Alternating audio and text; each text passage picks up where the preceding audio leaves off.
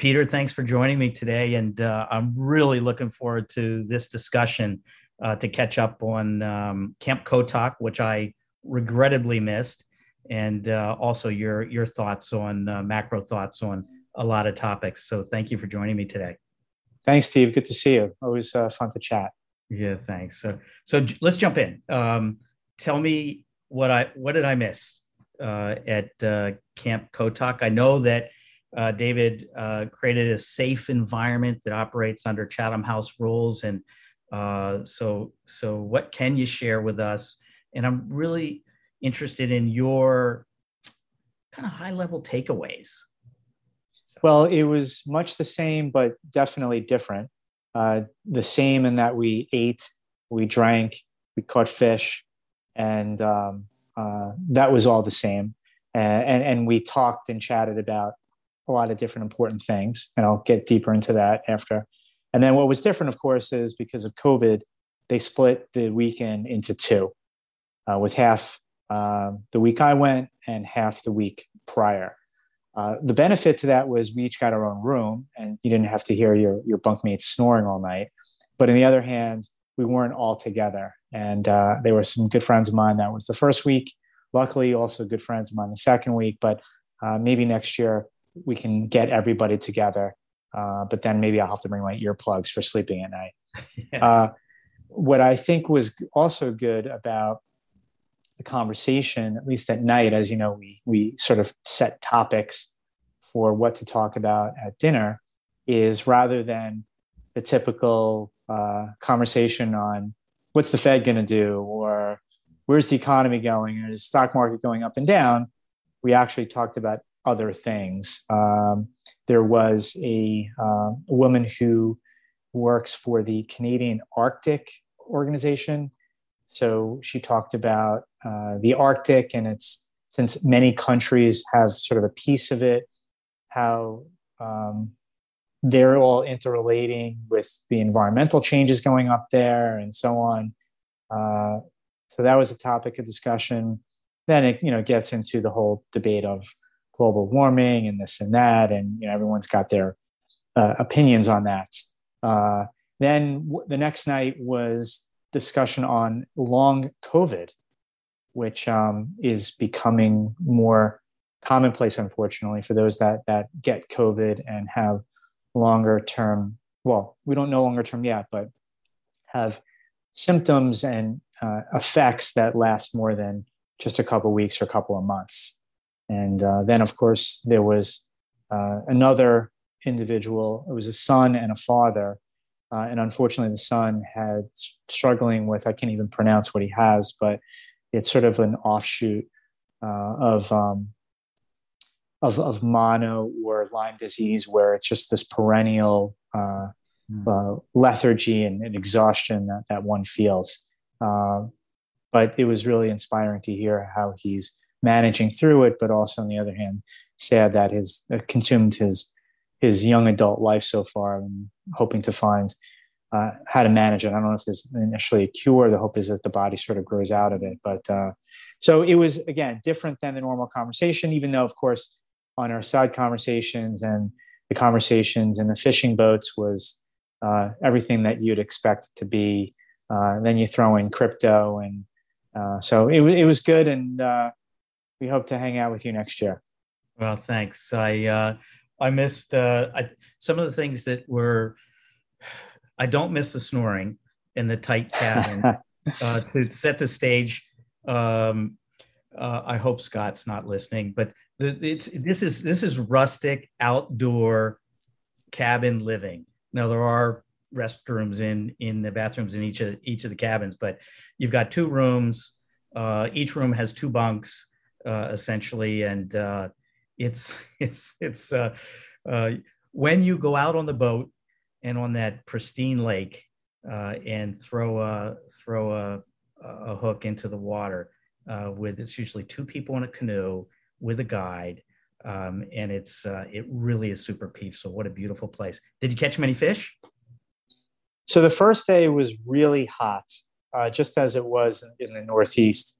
It was probably 90 plus Uh, and for some reason, the fish didn't want anything to do with that kind of air.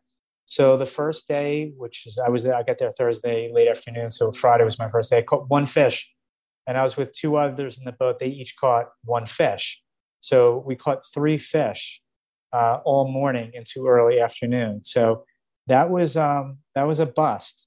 Um, but the next day, going into it, I said, you know what? All I have to do is catch two fish, and uh, you know, I exceeded yesterday. and right it turns out myself and somebody else, we caught probably 45 fish.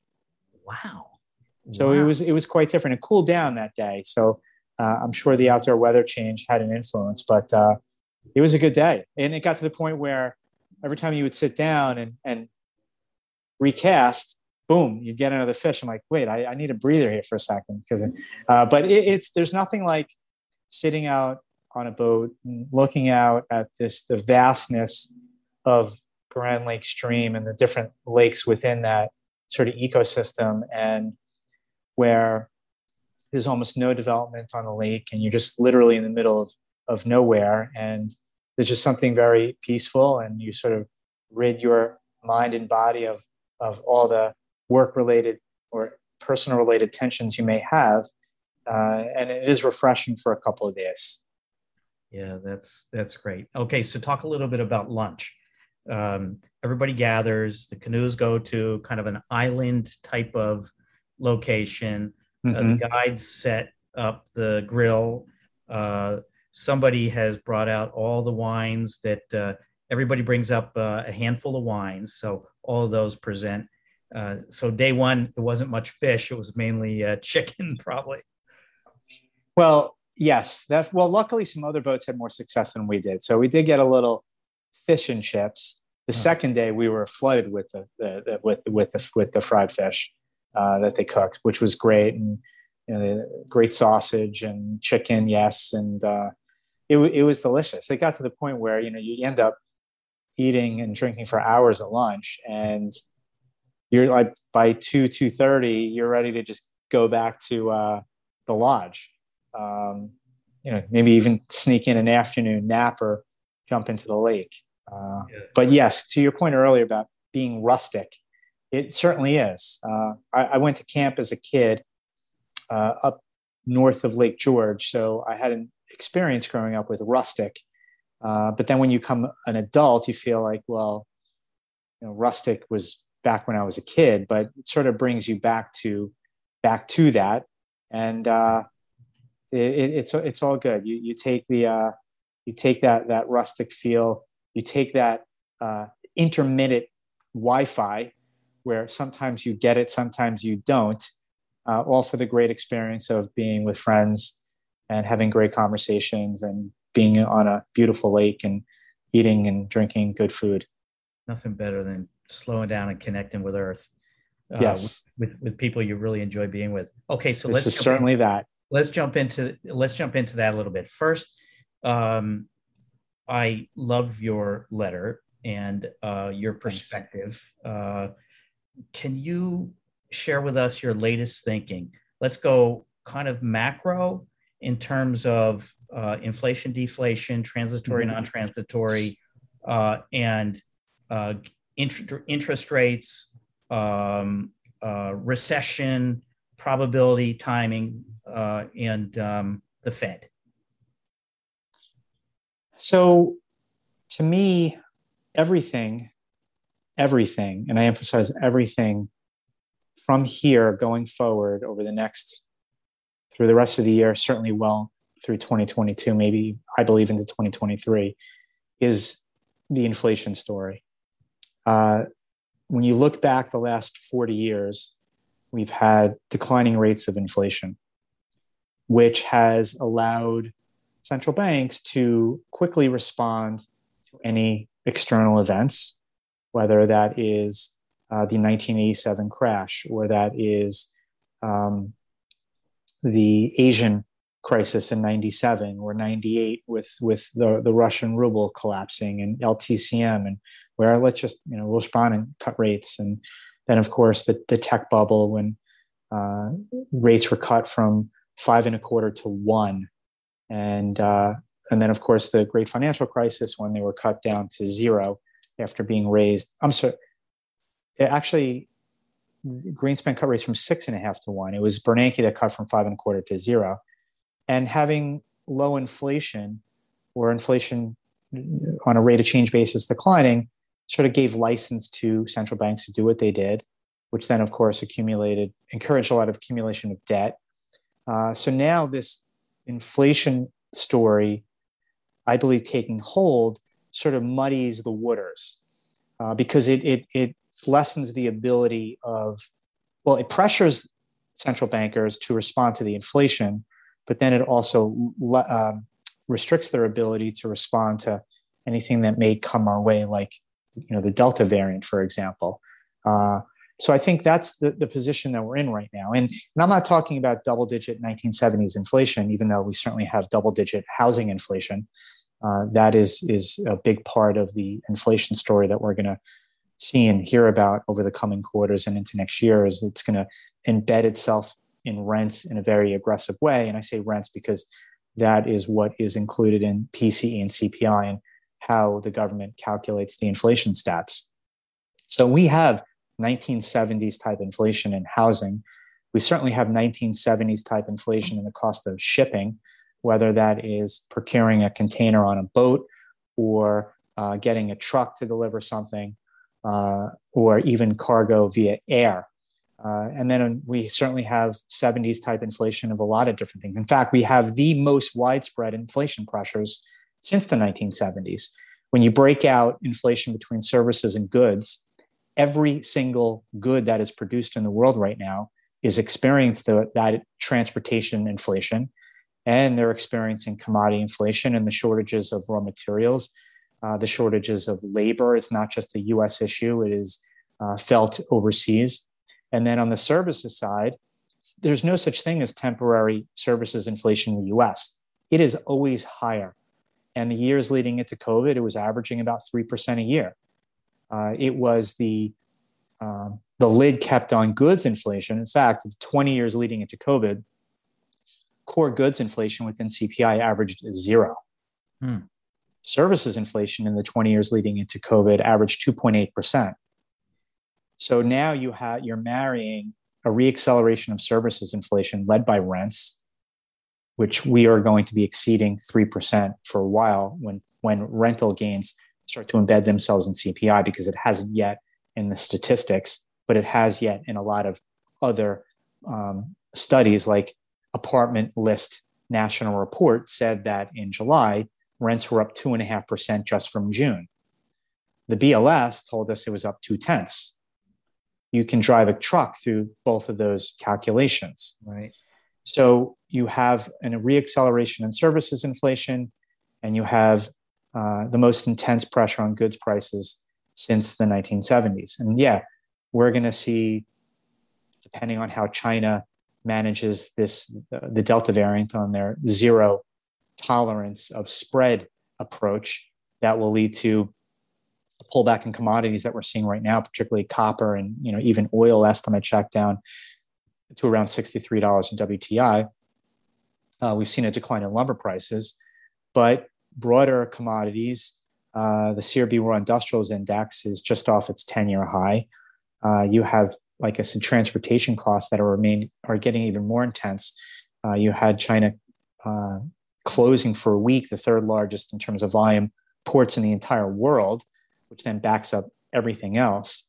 You have the shortage that we know of semiconductors, which is resulting in auto plant shutdowns. Even today, I read Stellantis, uh, Volkswagen, Toyota, all cutting production numbers because they can't get enough chips. Now, some of this will normalize somewhat, but this is going to take time. It's going to be it's going to be spread out, I believe, over a multi-year period.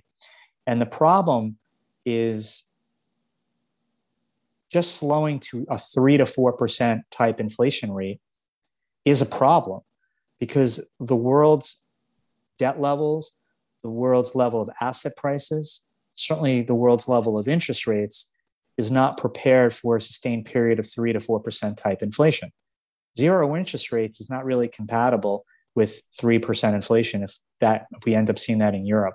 Zero interest rates and massive QE is not really compatible with three to four percent inflation here. And the problem with inflation is, is that that that slows growth because wages aren't growing that fast. So you have at least over the well, because we've had even more aggressive inflation over the past seven months, where it's north of six to seven percent on a core basis. You have falling real wages. Falling real wages ends up resulting in slower consumer spending. Slower consumer spending slows overall growth, and the higher inflation, the less real GDP you have. So it, it, it makes um, the Fed's approach to focusing on maximum employment rather than inflation sort of a, uh, a mistaken path and one that Arthur Burns took in the 1970s. But, but Powell and his colleagues don't learn that lesson that you can't have maximum employment and strong growth unless you have stable uh, prices and low inflation. So that gets into the situation where growth is now slowing because the stag part is slowing because of high inflation. And then, of course, you, you throw in Delta, but I think Delta is really mostly affecting those countries that are reacting to it harshly. The US economy is going to work through Delta because we have no choice. We are not going to see more shutdowns. Now, on the margin, will less people maybe travel? Yes. Well, maybe they go out for dinner less, maybe some. But these vaccines have proven to be very effective. And uh, I, I think we power through COVID. So, but if China is going to shut down factories, they're going to shut down ports for weeks at a time. Then it just screws up screws up the whole global supply chain. So even if you get a moderation in demand, uh, supply is is is going to get worse too. Uh, you know, you take oil for example. Yeah, we're going to get probably less demand for crude, but you're also going to get much less supply as well. So uh, I think this is a problem, and we're going to reach a point where uh, is the Fed to use them, since they're going to possibly be tapering soon, are they going to focus and get scared about the economic slowdown because of, of Delta and all these supply problems? Or are they going to say we need to control inflation first? Because if we can control inflation, well, then me, by moderating demand, maybe that will allow the supply chains to catch up and we can improve real wages. And that's going to be the, the decision point that we're going to reach here. And then you take it one step further. I know I um, hope I'm not rambling here. Uh, when you think about where this can all go, because every notable stock market correction since 2010, outside of the uh, Chinese yuan devaluation in 2015 and COVID, was surrounded by Fed tightening, whether that was ending QE or that was increasing rates. QE1 ended, June, uh, March 2010, we rallied for three weeks, then we sold off 16%. QE2 ended June 2011. We, we, we traded, uh, you know, elevated for three weeks, then we sold off 18%. QE3 ended, uh, was, was being tapered and sort of came to a conclusion in the fall of 2014, and that coincided with uh, a 10% correction. Then two months after, then, then immediately, weeks after, Yellen raised rates for the first time in December 2015, we had a sell off. Mm-hmm. Uh, then 2016, um, they didn't raise rates for a year later. And what kept the market going in 2017 was the corporate tax increase. I'm sorry, the corporate tax cut, which elevated markets in 2017 and allowed us to weather uh, more rate hikes. But then they raised again in December 2017. Then we had the, the volatility blow up in January, February 2018. And then, of course, we know what happened in the fourth quarter 2018. The market fell 20% as Powell kept on hiking. So um, that is what we face here is inflation wasn't the issue at those prior times. Right. It was just yeah. the Fed that said, okay, you know, seven years of keeping rates at zero, enough is enough. Uh, six and a half years after the recession ended, enough is enough. Let's start raising interest rates because they also realized that you need to normalize in order to refill your ability to then ease again. If you just have rates at zero forever, then you have you totally lose effectiveness, aka Bank of Japan and the ECB, uh, where then you have nothing to to to respond to uh, economic downturns. But now, because of inflation uh, entering this, because of stagflation being part of this equation, bottom line is inflation stag, slash stagflation is kryptonite to any central banker. Mm-hmm. It is the one thing that can reduce their powers, just like kryptonite was the one thing that can hurt Superman.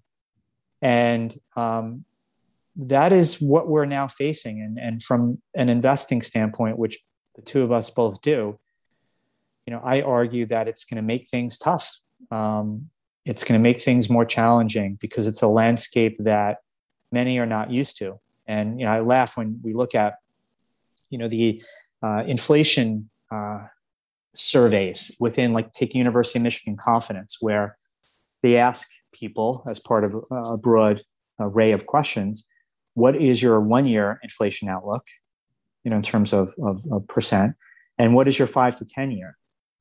Now we've seen a big rise in the one-year level to, I think the last reading was 4.6 percent but the longer term, five to 10 year, was relatively muted up until last Friday, where it actually went up to a 10 year high. Mm-hmm. Because most people being asked this question were either not alive in the 1970s or were a kid, like the two of us. We were kids in the 1970s. And other than you know, maybe we saw gasoline lines, but we didn't fully understand why or what that meant for many people's budgets. So I think that again, I'm not calling for 1970s inflation. I'm just calling for sticky, non transitory, persistent inflation that is going to be three to four percent that we settle out at, and um, that's that's a new world in my opinion. And the level of debt everywhere uh, won't stop that. Won't slow that. Well, down. inflation is typically cyclical uh, in goods. As I as I argued, services it's not cyclical; it's always persistently higher. Right. So um, but all you need is and so when you look at bouts of inflation in the history of the world a lot of it derived from excessive government spending. And then you can combine that with with monetary monetization uh, which essentially we have right now. So any inflation we see is going to be cyclical in the sense that you know we'll have a run up and then it'll come back down again. But my point is that all you all you need is a couple of years of inflation that doesn't fall back down so quickly. That's a problem yeah, at some, I mean, this whole transitory term, you can argue, well, the 1970s was transitory too because it eventually went away. Even though inflation rose in the 80s, 90s, 2000s, 2010s, we know it was the rate of change that slowed. Uh, yeah, maybe the rate of change will eventually slow back down to yeah, 15 2%. years of equity market performance was a zero to us right through that period. So I, I just we're, we're not priced for any period of time on a sustainable basis of higher inflation. So that gets to the stag part. You talk about the debt. Well, that leads to the stag part. But all that debt can't produce in like that more semiconductors. No. We still need all we st- that's going to take 2 years to to fully build out um, more semiconductor capacity to deal with what we have, but we still have to get through the next 2 years. Right. Uh, so uh, so that, that that's I think that the environment that we're in. That doesn't factor in the geopolitical pressures that are going on right now that are slowing that and likely slowing that uh, going forward.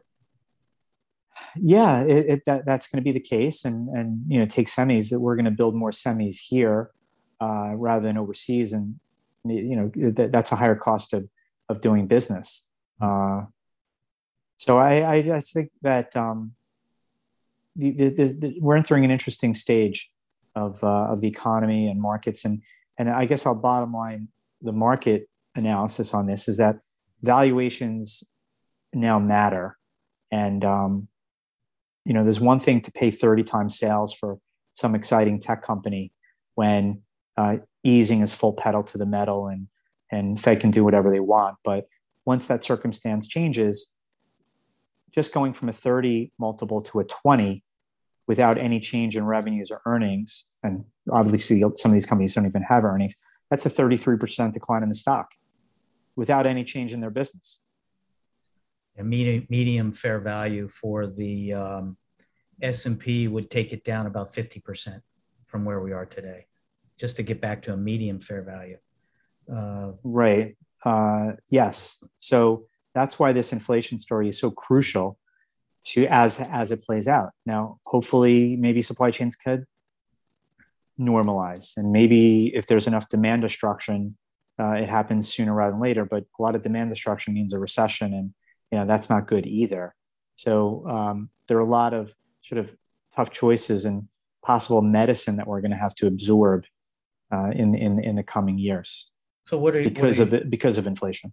What so what is your uh, quick summary game plan of how to approach this from an investment perspective? So I do think that you need to be in companies that have pricing power, uh, that have um, you know in, inelasticity to their demand. Uh, I do think once we deal with this the Delta situation, um, I think the level of demand for for oil, for example, is is going to be still pretty good uh, for for at least the next couple of years. Obviously, at some point that's going to change, but I think on the supply side, there's there's been a lack of demand for years, and there's going to be even more of a lack of investment in in energy. I mean, what what what CEO is saying, waking up every day and saying, oh, "I'm going to invest brand new money in all these new projects"? No, they're just trying to milk their current business for cash that they can give back to shareholders for dividends and stock buybacks. Mm-hmm. Uh, there's been years of underinvestment in copper uh, that there's going to be a, a, lot of demand coming from new areas of the world, particularly renew, renewable vehicles or renewable sources of energy and particularly electric vehicles with batteries that command five to six times more copper uh, than a car with an internal combustion engine. Uh, there's still plenty of good value stocks out there that already embed low expectations. And I do think over the next 10 years, international markets will outperform US markets. I think it's even possible that the German DAX outperforms the S&P 500 over the next 10 years. And that Asian uh, stock markets, even like Japan, uh, can outperform the S&P over the next 10 years just because the S&P led by big cap tech have so dominated markets, global markets over the past 10 years. And that, I mean, take Apple, for example, at a two and a half trillion dollar market cap, uh, which is more than 10% of US GDP. I'd be hard pressed to think that that goes to 5 trillion over the next 10 years. And it certainly is up a lot more than, you know, a double over the previous 10 years. It's up multiples of that. So I just think that it's just harder to grow when you get to those kind of market caps and and just the law of competition and uh, you know histories of the world where leaders in in one decade uh, lag the following decade. Have you shifted your exposures to fixed income, traditional fixed income? So the only only areas of fixed income that I'm in right now is in, in my portfolios that I manage. As a firm, we have still broad diversification in fixed income, but we are fully understanding that where the last 40 years that fixed income exposure was not just a an area of of good returns mm-hmm. both coupon and capital gains but it was also a ballast and cushion to any turbulence in the equity market. Now that fixed income if it's shorter duration still may be a ballast in the storm and a cushion but it is not a place anymore for good returns. It should be looked at more as a place for capital preservation instead. So, under the hood, there, at least in the portfolios I manage, I am only in TIPS, even though they've had a nice run here. I still think there's more to it. And also uh, non European, non Japanese, non US sovereign bonds. So that includes both emerging markets and developed. Developed would be like South Korea or even Canada or Sweden or Norway uh, being in because in emerging markets but here's the catch is you need to take local currency risk. Uh, these are non-dollar bonds. So uh, if you want a 5% yield shorter duration yeah you can get that. But you know there are obviously some trade-offs.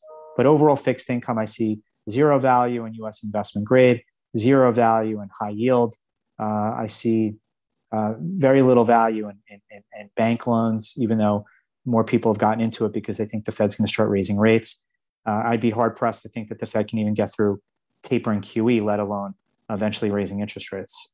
One last thought is uh, one one last question is uh, has to do with the quality of the credit that exists both in those bank rate funds in the U.S. corporate junk bond markets. Uh, do you see uh, how would you rate the probability for a credit crisis? Well, I think with default rates down to almost nothing again, and a lot of these bonds priced as if default rates will stay down, uh, if this stagflationary environment lasts and growth slows, uh, yeah, we'll be headed for another credit problem because you can be sure when rates are at zero and the Fed is doing QE at an annualized pace of 1.4 trillion dollars, mm-hmm. that um, people will regret the loans that they've made over the last couple of years, and buyers will regret ceding and giving up a lot of protections that they used to have in terms of covenants. Yeah, they're gone. Uh, that's an area of particular interest for many, many years for me. And uh, I've never seen the credit quality worse. It never has been worse. Uh, the yields are uh, just coming off a record low spreads, record low real yields, uh, uh, and record low nominal yields. it's hard to make an argument that there's a lot of value there. Um, I've seen in my career three epic uh, investment opportunities uh, trading high yield. Uh, and uh, I keep saying this next one's going to be the best in in my 30 plus years of trading high yield. So uh, we'll see. No guarantees, and uh, but it sure is set up for that. And inflation uh, could be a spark that creates the liquidity, causes liquidity to move away. I I, I think it will be. Um, I think it will be. Yeah, I really appreciate your thoughts. I miss being with you this year. Thanks, Steve. Same here. Jump in a boat with you next year. Yep, I can't wait. Okay. Thanks so much, Peter. Thanks.